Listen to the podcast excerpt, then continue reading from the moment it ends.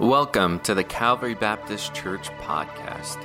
For more information, be sure to visit us at cbctaylorville.com. Listen now as Pastor Chad delivers this week's message.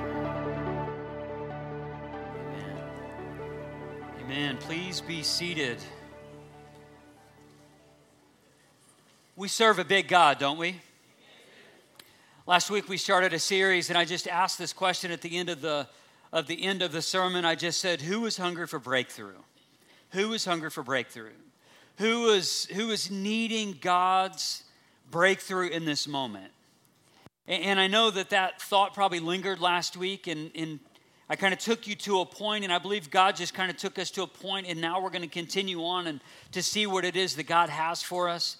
But I want you to know if you're hungry for breakthrough, uh, one of the things that we can tend to think is if we're hungry for breakthrough, that we're the only ones hungry for breakthrough. So, just by show of hands, who would just be honest and say, I'm hungry for breakthrough for something? Raise your hand. Raise your hand and look around. You're not alone. You're not alone. You're not alone. Many of us are hungry for a breakthrough. There's a, a amazing story that originates back to 1949, and it was a revival. It's one of the most prominent revivals that actually happened in the 20th century, and it didn't happen in this country. It happened in a little section of islands called the Hebrides Islands, right outside of Scotland. And it happened on this little bitty island, and, and there was two ladies who were hungry for a move of God. So they started interceding. Now they were young. One was 82 and one was 84. They're two sisters. The 82 year old, her name was Peggy, she was completely blind. The 84 year old, her name was Christine, and she couldn't stand up tall and she was bent over with arthritis. So they didn't get out much, but what they could do is they could intercede. And they were so burdened about the condition of the churches and the church that they were in, and they were so hungry for God. They knew that God had more on offer, but they knew that there was something not happening in the church, and they needed a breakthrough. They desired a breakthrough. Not just for their, their own sake, but for the sake of the church and for the sake of Christ and for the sake of those who would, who would receive the message and get saved because of maybe if perhaps a breakthrough came through. These two ladies, they, interceded, and it's interesting because the time of day that they would intercede was in the middle of the night. Two to three nights a week, they would actually intercede from 2 p.m. to 3 a.m. Now, why that is, I don't know. Maybe these are just desperate hours for desperate people. I'm not really sure. But they were asking and they were contending God and they were interceding on behalf of their church and they were waiting and they knew that God could move and they were waiting for God to move. So they went and they petitioned God over and over and over again for several weeks. And as they petitioned God, then then word started getting out that they were praying and that other people started to pray. And they started to actually pray for breakthrough as well. And they were meeting in unheated buildings in the mid in the dead of winter. And they're also praying at that time of night. And they're all interceding at the same time. All asking for the same thing. Nothing for themselves but for the church and for Christ. And they were asking specifically that God would bring revival they had seen the glory days in the church, they had seen the glory in their life, and they were asking God for revival. One of the deacons at the time, he stood up to read this passage from Psalm 24, 3 and 5. And it reads like this Who shall ascend the hill of the Lord, and who shall stand in his holy place? He who has clean hands and a pure heart, who does not lift his soul to what is false, and does not swear deceitfully. He will receive blessing from the Lord and righteousness from the God of his salvation. Then he prayed this prayer God, are my hands clean? Is my heart pure? And then on that particular night, at about three o'clock in the morning, the Spirit of God gripped a group of people, not only within the church, but also within the community and others even outside of that immediate community. And they were gripped by the power of God and they didn't know what was going on. They didn't know how to explain it, but yet there was a, a spiritual movement that happened at 3 a.m. It was the next day that those people had started to talk about what it was that God was doing. And then those dear ladies went to their pastor and they said, Pastor, we had a vision. I know some of you are uncomfortable, me even talking about this, and I'm okay with you being uncomfortable. Because maybe the fact that you're so comfortable is the problem for you. And maybe the reason why you're not seeing mountains moved is because you're so comfortable in your faith and you don't believe that God still does do these things. But they had a vision of there was an unknown pastor who would then come into that church. And you know what the actual pastor of the church did? He said, Well, let me see into it. He didn't get territorial, he didn't get frustrated. He just said, Well, let's, let's pursue this. So they did, and they pursued, that pastor pursued another gentleman by the name of Duncan Campbell. I have a picture of the, the three of them together, the two ladies and Duncan Campbell all together. So they asked Duncan Campbell to come and, and to maybe be about a revival that was going to be happening at the church because they sensed this spiritual movement, but, but there was this vision that the pastor would have, that there was going to be an unknown pastor who was going to come into town. The ladies didn't know who it was. So he eventually comes into town uh, about 10 days later is by the time he gets there, but yet they're still hungry for revival. Isn't just a, a splash effect. They're still hungry, they're still desiring. He came into town and they asked Duncan Campbell, hey, when you get into town, go right to the church and want you, we want you to preach. No time to relax. It doesn't really, uh, like, you may be tired, but you have more important things to do. You need to be there. He got in at about 10 o'clock that night. So he preached. And he just preached a normal type of message. And then the service concluded. And there was the official conclusion. And nothing happened, and nothing happened, and nothing happened. And then eventually, after the service concluded, there were some people still milling around the church, and then they started to hear a ruckus out the back door of the church and there were people at the back door of the church. Then they were curious about coming into the church. And instead of saying the service is over they sensed that god was doing something. And this may be the signs of god's continual revival. So they invite people into the church. And now there's a whole stir a whole spiritual stir that's happening. And it's it's bigger than what they are but they don't even know all of what was going on. They didn't know what was happening, but they just sensed that the Spirit of God was just hovering over that place at that time, and they sensed that there was going to be breakthrough. They didn't know what else to do. But yet people believed that, okay, God's doing it, God's doing it, God's doing it. Breakthroughs here, breakthroughs here, breakthroughs here. God's going to continue this work that He started. By the time midnight hit, the church was crowded out. That same evening, by the way, there was a dance party that was going on at a dance hall, and at the same time of the spiritual movement that was happening at the back door of the church that now burst into the church, at that same time, the dance ended because the Spirit of God hovered over that group of people, and many of them prayed and repenting of their sins and didn't know what else to do, so they actually came to the church. So now there's a whole community that's engulfed in, in the midst of this revival. All because an 82 year old and an 84 year old, these two women, were believing, petitioning, interceding on behalf of their church and their pastor and their people and their God. And God showed up. And it existed, all of this happened until 4 a.m. They just kept the party going. As Duncan Campbell was leaving the church service at 4 a.m. on the night that he got there, he heard that there was something else that was going on at the police station there in town. So on his walk to the police station, he heard of another disturbance. There was people all amongst the road at the police station, about 100 people at the police station and all along the road, all of them praising God, some of them repenting of their sins and confessing their sins to God openly.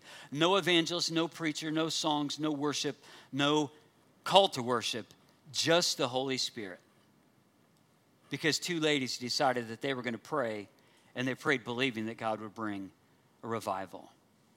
Duncan Campbell, years later, about three years later, after the revival happened, after thousands of people got saved, he said this about the revival.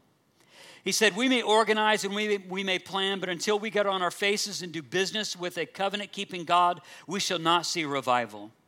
We can have our conventions and our conferences, recalling the wonderful times we have had, but what we want and desperately need is a fresh manifestation of the mighty power of God, bringing men into conviction over sin and causing them to seek our Savior.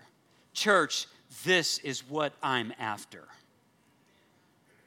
This is what I hope God breaks your heart for.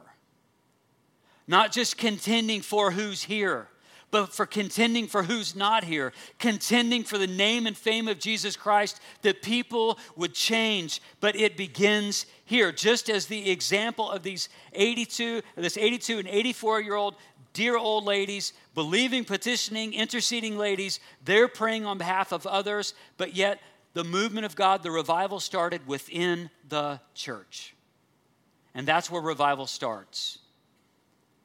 I believe the most common error today is for people not asking for revival. Maybe they fear what revival will bring or the change that it will bring. But I say, let the doors fly open. Let us have so many people in this place, so many people curious and falling on their face before Almighty God that we have to half cheek all these seats because we have so many people in here and no places to sit. You ever half cheek before? It's uncomfortable. I hope it happens. You see, mountain moving prayers, they have certainty and confidence and they lead to courage. These two ladies, they had a certainty and they had a confidence that God could because they knew that He has. And they also were courageous to go to their pastor and say, Hey, we sense God's doing something, but it may be not through you. There's another un, unseen, they had not even seen his face, pastor who we think needs to be a part of this. And the pastor, with, with humility, no pride, no hubris, no ego, says, I think you're right, ladies. You've heard from God. I've heard from God. Let's bring him in. Let's see what God's going to do. Thousands of people got saved because of their obedience. You see, it's the same with you and I. As we go into this passage of scripture in Matthew 6, verse 9, I don't want you to think that the model prayer is just some rote prayer. Maybe it's maybe that's been your faith background, and it was my faith background. Up until third grade, I went to a particular faith group where we prayed this prayer all the time, but I'll be honest with you, I have no idea why I was praying it. I just prayed it because I was told to pray it. It didn't have life to me. It didn't have power to me. It didn't connect me to God. It just it was just words. They were just rote words. So I would just say these things because everybody else in the crowd said those things. And when somebody in authority says, hey, say these things, I was one to comply and I said those things, but yet it did not have power. But I want you to know that although I was blind, I want you to be able to see these words have power because these words come from Jesus. These aren't just rote words that we say as some sort of spiritual experience. These words are a way for us to connect to the person of Jesus so that we can access the power of God. In Matthew 6, verse 9, I apologize, we're only going to get through four words today. And this message you're going to think is a lot longer than four words. But that's where we are. Verse 9 says, This then is how you should pray. I mentioned that last week. And notice how the prayer begins Our Father in heaven. Our Father in heaven. The model prayer, Jesus' prayer, the, the prayer that he goes to his disciples and us, and he, he allows us to pray, has power, and it begins very simply with Our Father in heaven. The beginning point of many amazing things in your life begins right here with Our Father in heaven, petitioning the God of heaven to bring heaven to earth.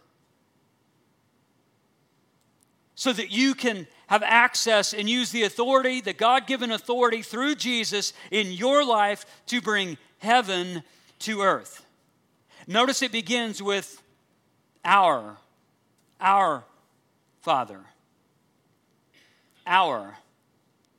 It's an interesting notion because what Jesus is, is showing us amongst many things, but one of the things that he's showing us is this though this prayer is personal to you, it's also not just so personal to you that it's just about you and God, because it's our Father in heaven, which means that you're not alone when you pray. This is actually a comforting notion to think that you're not alone. When we lived in Dublin, Georgia, one of the best things about Dublin that I found as soon as we got there was this, this thing they, they called the daddy daughter dance. And it was put on as a fundraiser for Habitat for Humanity. It was great. And so in it, I don't even remember how much you paid, but you paid a little bit of, of money, and it was, it was just a great experience of going in there. And uh, Gracie, our daughter, she would get all dressed up. I would get dressed up, and we would go in and I would, I would treat it. We would, that would be a date night for us, and we would go have dinner somewhere that she chose, someplace ritzy, like Chick fil A or Zaxby's or something. Have some chicken and fries, a little bit of sauce, you know, some sweet tea. It's like that's, that's what we would do, and we would start out on these little date nights, and, and we would eventually end up at the daddy daughter dance and it was incredible to me because I, when you go in there, there's hundreds of, of dads and daughters. And there were, even, there, there were even men with kids not of their own, which I thought was also outstanding. Just so little girls could have an experience, even if dad is not in the picture. And I remember seeing it was just such a, a, a mixed view of our community because it was there, there were black folks and white folks and Hispanic folks and other folks, and it was just of all ages, some, some very well dressed, some in jeans and um, just t shirts and, and just everything in between, some rich, some poor. You could see some guys just got off work and they're still in their uniform, but they're there. But they're there with their daughters. And it was predictable when we would go to the daddy daughter dance, and we went many years until Gracie kind of aged out of it.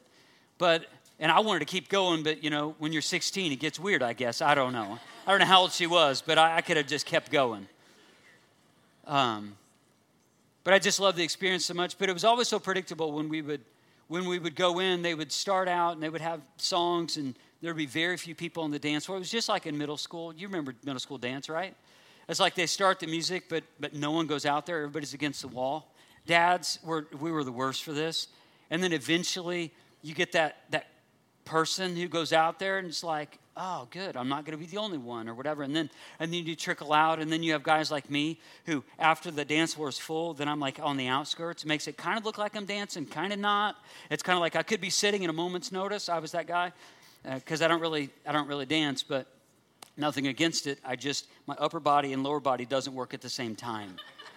I either get one or the other, but but not not at the same time.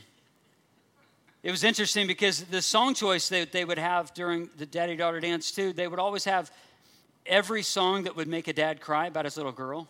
Every one. Wh- whatever. It doesn't matter the genre, it doesn't, it doesn't really matter. It's like you're going to hear every song that makes dads cry. And it's like, and all the little girls like, Dad, why are you crying? It's like, I don't know. Because you're like visualizing the day you send them off, you know? Some may be celebrating that, I don't know, but I wasn't. But for me, there was also an interesting thing because as the night progressed, more people would have courage and they would get on the dance floor, and then at some point, they would end up in the cha cha slide. At some point. And again, I'm on the outskirts. I had no courage when I was in there by myself, but I took on some courage when I wasn't the only one out there by myself. There's an interesting thing that happens. Our takes the attention away from me. See, the reason why I didn't just jump out on the dance floor myself is because then all the attention's on me and all they see is me. And when Jesus is beginning the model prayer with our, what he's doing is he's taking the attention away from us and he says it's our. In other words, there's a whole community of faith. It isn't just you and your walk with Jesus. There, there is a walk with Jesus that is vertical, but there's also a walk with other people that's horizontal at the exact same time. You cannot grow in one without growing in the other. Which is why I always question if somebody says, Oh, I have a strong walk with God. And I would say, All right, well, well tell me what you're doing in your local church. Well, I don't, I don't serve in the church. I don't even go to church. I'm like, Really? You don't have a strong walk with God. What you just said is, is, is untrue. You, you can only have a strong walk with God vertically if you always also have healthy relationships horizontally. It's just the way that it is. Our takes the attention away from me. Our Father invites Christians into a community of love because God always wants to expand our community of love. Ephesians 2 19 and 20 says this Consequently, you are no longer foreigners and aliens, but fellow citizens with God's people and members of God's household, built on the foundation of the apostles and prophets, with Christ Jesus himself as the chief cornerstone. You see, we come to God who is a community of love, Father, Son, Spirit, and He forms a community of love through us. So we come to God who is a community of love Father, Son, Spirit. And through Jesus, He forms a community of love through us. Which is why when Jesus begins His prayer, He's reminding us this isn't just about you. One of the most popular prayers of all time is found in John 17. I invite you to turn to John 17, verse 20 and 26.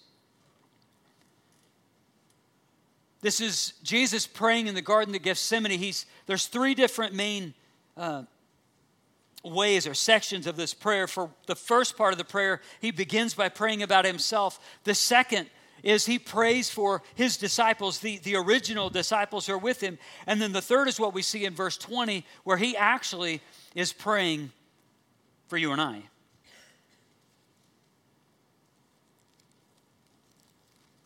And this is what Jesus prays.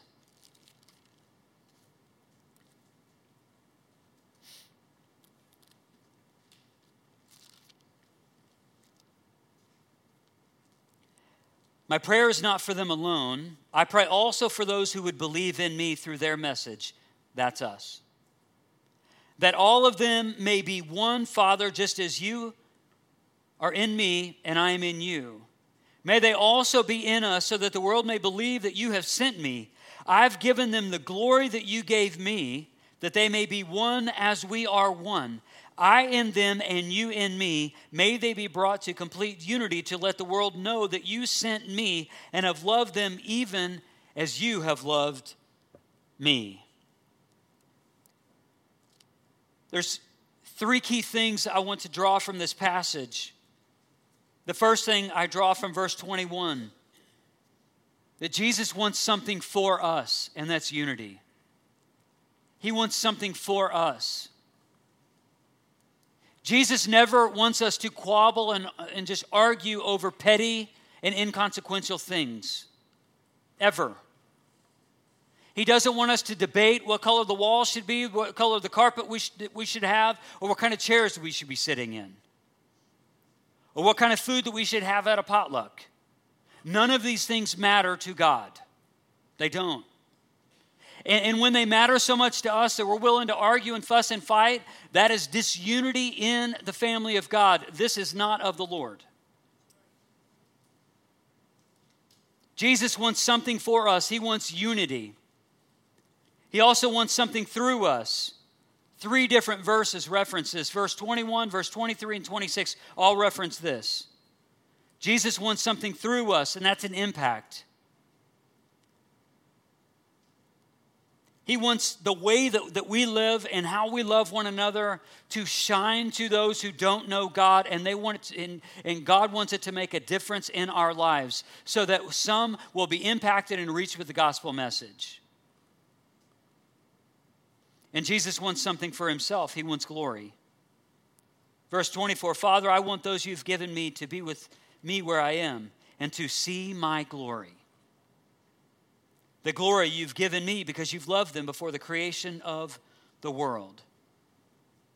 You see, this quest for glory, significance, power, authority, it's built up in the heart of every individual. And it's, it falsely reveals itself through pride and ego and division and disunity within the body of Christ. Jesus was actually tempted in this way in the third temptation of Jesus in Matthew 4 8 through 11. This is what it says. Next, the devil took him, took him, being Jesus, to the peak of the very high mountain, showing him all the kingdoms of the world and their glory. I will give it to you, Satan says, if you kneel down and worship me. Jesus says this Get out of here, Satan. For the scriptures say you must worship the, the Lord your God and serve him only. Then the devil went away, and the angels came and took care of Jesus. Jesus was tempted with a sense of false glory, and we also are tempted with senses of false glory. And it's, it's for us to, to do things for our own significance. But notice the model prayer began with our. Our. I would say this beware of offers that promise things that God never has promised. All of these build up ego and pride and hubris and end up in disunity in the body of Christ. Beware of offers like having super results. Like if you just raise your kids this way, and this is the only way to raise your kids, but if you raise your kids this way, there's a guarantee that it'll always work out that way. Or if you follow these methods, you're guaranteed results. But you ain't getting your money back, trust me on that one. Or if you watch these videos, or if you read these books, or if you follow that guru, also beware of something that it guarantees instant results, especially when it comes to spiritual things, because spiritually, you are saved in a moment when you confess and repent of your sins. You're saved in a moment, but, he, but you walk with Jesus for the rest of your life to have more, to have your sins basically to, to be walking in the cleansing that you've received upon your salvation. So spiritual growth is, is not instant. Those results aren't instant. Beware of anything that says get rich quick. Also, recognition and importance.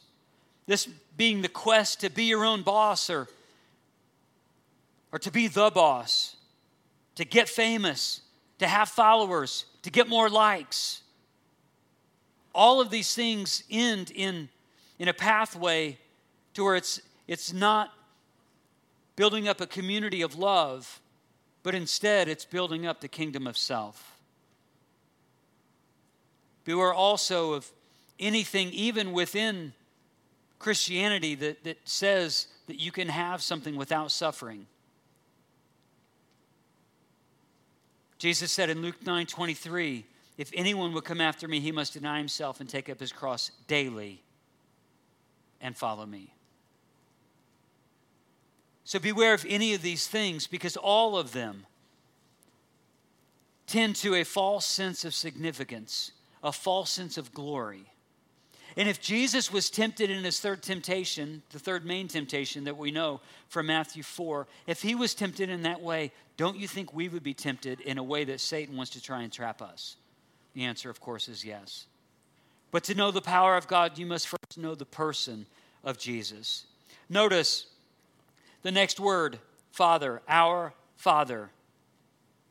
That could be translated in a bunch of different ways, some of which makes people feel uncomfortable. To me, it's reassuring because it's not Father in a rigid way. It's not Father in a way that is like Father, like he's standoffish. Instead, it's more of an intimate word in the original language. It's more of the word of, of daddy or papa. It's a word of intimacy. That God is he wants to be personal with us. He longs to be connected to you relationally. But notice that Jesus is teaching his disciples who they're praying to. Who they're praying to. And I think sometimes what we tend to do as well is, is when we, we think of God as Father, we try and we project the pain that our Father gave to us upon God the Father. Whatever that pain was, that distance, maybe he wasn't available, maybe it was harsh words, maybe he was just busy. And maybe that drove you crazy, and maybe you just longed for times of connection with your earthly father and don't think for a second and don't project what happened with your earthly father onto your heavenly father because he is not like that. He is not like that at all. God is interruptible, He is accessible, He's welcoming, and He lives in town. I, I found this quote amongst my study and I loved it. God is interruptible, accessible, welcoming, and He lives in town so you can come to Him at any time.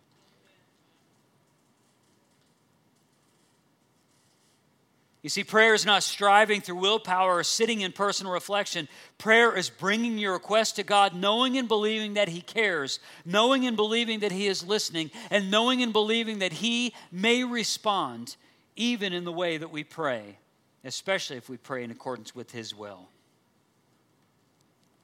I'll illustrate it in this way. I need you guys to use your imagination, okay? Can you click it on for me? Click it on. Imagination. Click. You got it clicked on? Imagine there's a waterfall right behind me. It's, it's breathtaking, it's amazing. It's just picturesque. And, and there's me, and then there's, I'm with a friend, and my friend is right here. My friend is actually looking at the waterfall, but I'm looking at him. It's a completely different experience if I'm looking at him looking at the waterfall, is it not? I mean, I could be drawn in a little bit. He's like looking at the waterfall, and I could see his pupils enlarge when he's looking at the mass of the waterfall, and he's looking just maybe the volume of the water rolling over the rocks, or, or maybe as he's just kind of sitting there and he shifts his, just his, his posture, his body posture shifts a little bit when he's, he's thinking about the force of the water as it's striking the rocks and just spraying. I mean, I could be looking at him and I could be having that experience.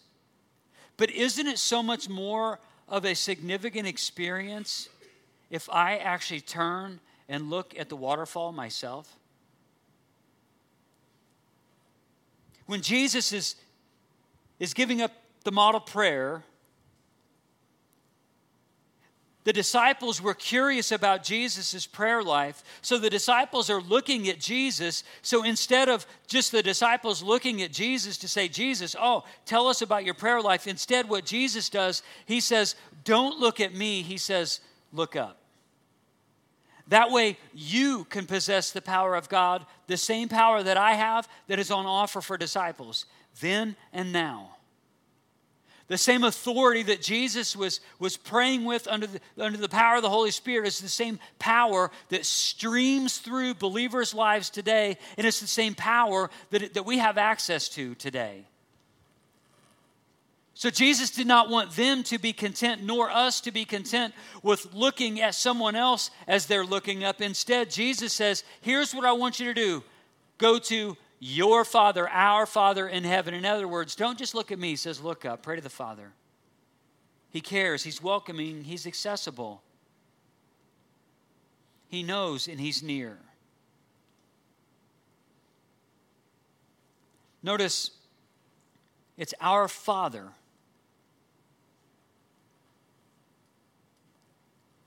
God is not the manager of an orphanage. You are not an orphan.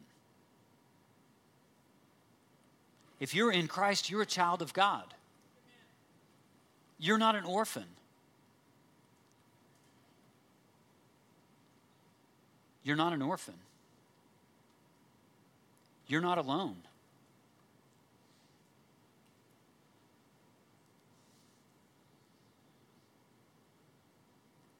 There's a doctrine that we bump up against in this passage, and I just want to say a couple things about before I finish. It's the doctrine of adoption. I'm going to go through this fast, but the scripture sources will be on the screen. You can write them down if you're curious to do so. But I, just want this word just to wash over you because I know somebody needs to hear it this morning. Adoption was planned by God the Father. Galatians 4 says this But when the right time came, God sent his son, born of a woman, subject to the law. God sent him to to buy freedom for us while we were slaves to the law so that he could adopt us as his very own children. Because we are his children, God has sent the Spirit of his Son into our hearts, prompting us to call out, Abba, Father. Now you're no longer a slave, a slave to sin, but also God's own child. And since you're his child, God has also made you an heir. The adopted are called God's children. 1 John 3 1. See how very much our Father loves us, for he calls us his children, and that is what we are. But the people who belong to this world don't recognize that we are God's children because they don't know him. If you want to know the power of God, you must know the person of Jesus. Adoption is made possible by Jesus. Ephesians 1 5 says, For he chose in he chose us in him before the creation of the world to be holy and blameless in his sight. In love, he predestined us to be adopted as his sons and daughters through Jesus Christ in accordance with his pleasure and will. One more. The adopted are joint heirs with Christ. And since we are his children, we're, we're his heirs. In fact, together with Christ, we are heirs of God's glory. But we're but we are to share his glory. We must also, but to share in his glory, we must also share in his suffering. God cares. God knows. God is curious about your life. God doesn't want you to be spiritually bored, He wants you to be spiritually alive. He wants you to go to Him and, and ask and petition Him. He's curious as to, to what, how you feel. He's curious as to what's going on in your life. He wants you to, in his own words from Matthew 7 7 through 12, he wants you to ask, seek, and knock. He wants you to petition him. He wants you to call out to him. He wants you, and he invites you, A, for him to be your father if you don't know him. But if you do know him personally, he invites you to bring your fear to Him. You can bring your grief to Him. You can bring your victories to Him. You can bring your kids to Him. You can bring your struggles to Him. You can bring your marriage to Him. You can bring your kids to Him. You can bring your future to Him. You can bring everything to Him and know that He cares. You see, those dear ladies, when they're petitioning God and they're asking for revival, It wasn't flowery, they were doing it alone. They were in their own home at a time that other people weren't even there to notice. And it wasn't until God started to speak that they actually shared the message to their pastor, and then other people started to take notice. But once it did, the community of love grew from revival. It's the way that God operates today. Would you stand?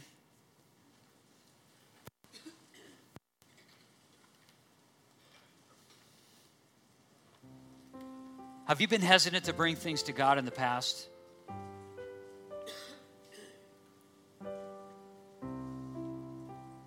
Have you maybe even struggled with worthiness?